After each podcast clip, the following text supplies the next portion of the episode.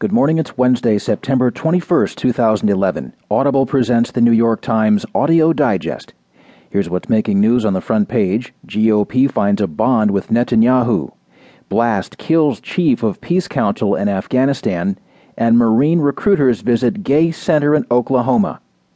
In today's national headlines, political shift in California confounds Brown. American is to join the Bolshoi Ballet in a first and chances of sexual recovery vary after prostate cancer. In today's business headlines, the SEC hid ties of top counsel in Madoff case, a tax that other nations embrace, the U.S. opposes, and cash strapped Spain examines a secret bank account. There will be more business stories, along with more national and international news, a roundup from the sports page, and New York Times columnist Maureen Dowd. Now, from the editors of the New York Times, here are the stories on today's front page. The top story is titled GOP Finds a Bond with Netanyahu, reported by Jennifer Steinhauer and Steven Lee Myers. When the Obama administration wanted to be certain that Congress would not block $50 million in new aid to the Palestinian Authority last month, it turned to a singularly influential lobbyist, Israel's Prime Minister Benjamin Netanyahu at the request of the American Embassy and Secretary of State Hillary Rodham Clinton, Netanyahu urged dozens of members of Congress visiting Israel last month not to object to the aid, according to congressional and diplomatic officials.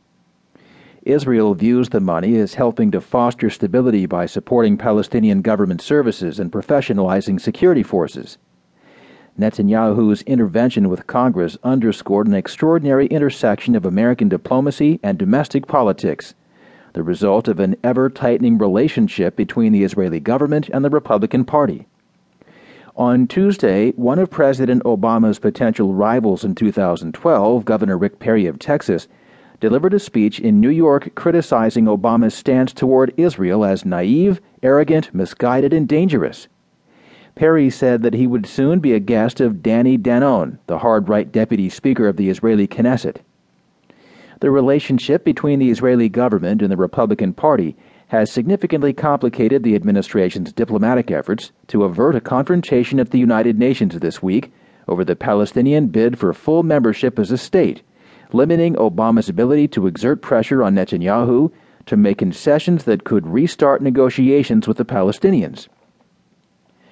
For the Republicans, however, it has also created what many see as an opportunity mindful of Obama's strained relationship with Netanyahu and emboldened by a special election victory just last week in a heavily Jewish congressional district in New York, Republicans hope the tensions between Obama and Israel will help propel future political victories for their party. Even as Clinton continued to pursue what she called extremely intensive ongoing diplomacy to find a compromise between the Israelis and Palestinians, Republicans sought to leverage support among Jewish voters the National Republican Congressional Committee has drawn up a list of several Democrat rich congressional districts where it believes Republicans have a fighting chance by appealing to Jewish voters. Unbending support for Israel has long been a bipartisan fact of American politics, but Netanyahu's popularity in Congress now runs deeper than ever. When he appeared before Congress in the spring, his speech rebutting Obama's ambitious peace proposals were interrupted by nearly three dozen standing ovations. Netanyahu's standing has complicated American diplomatic and financial support for the Palestinians as Obama tries to reach a peace between the two sides that would establish a Palestinian state.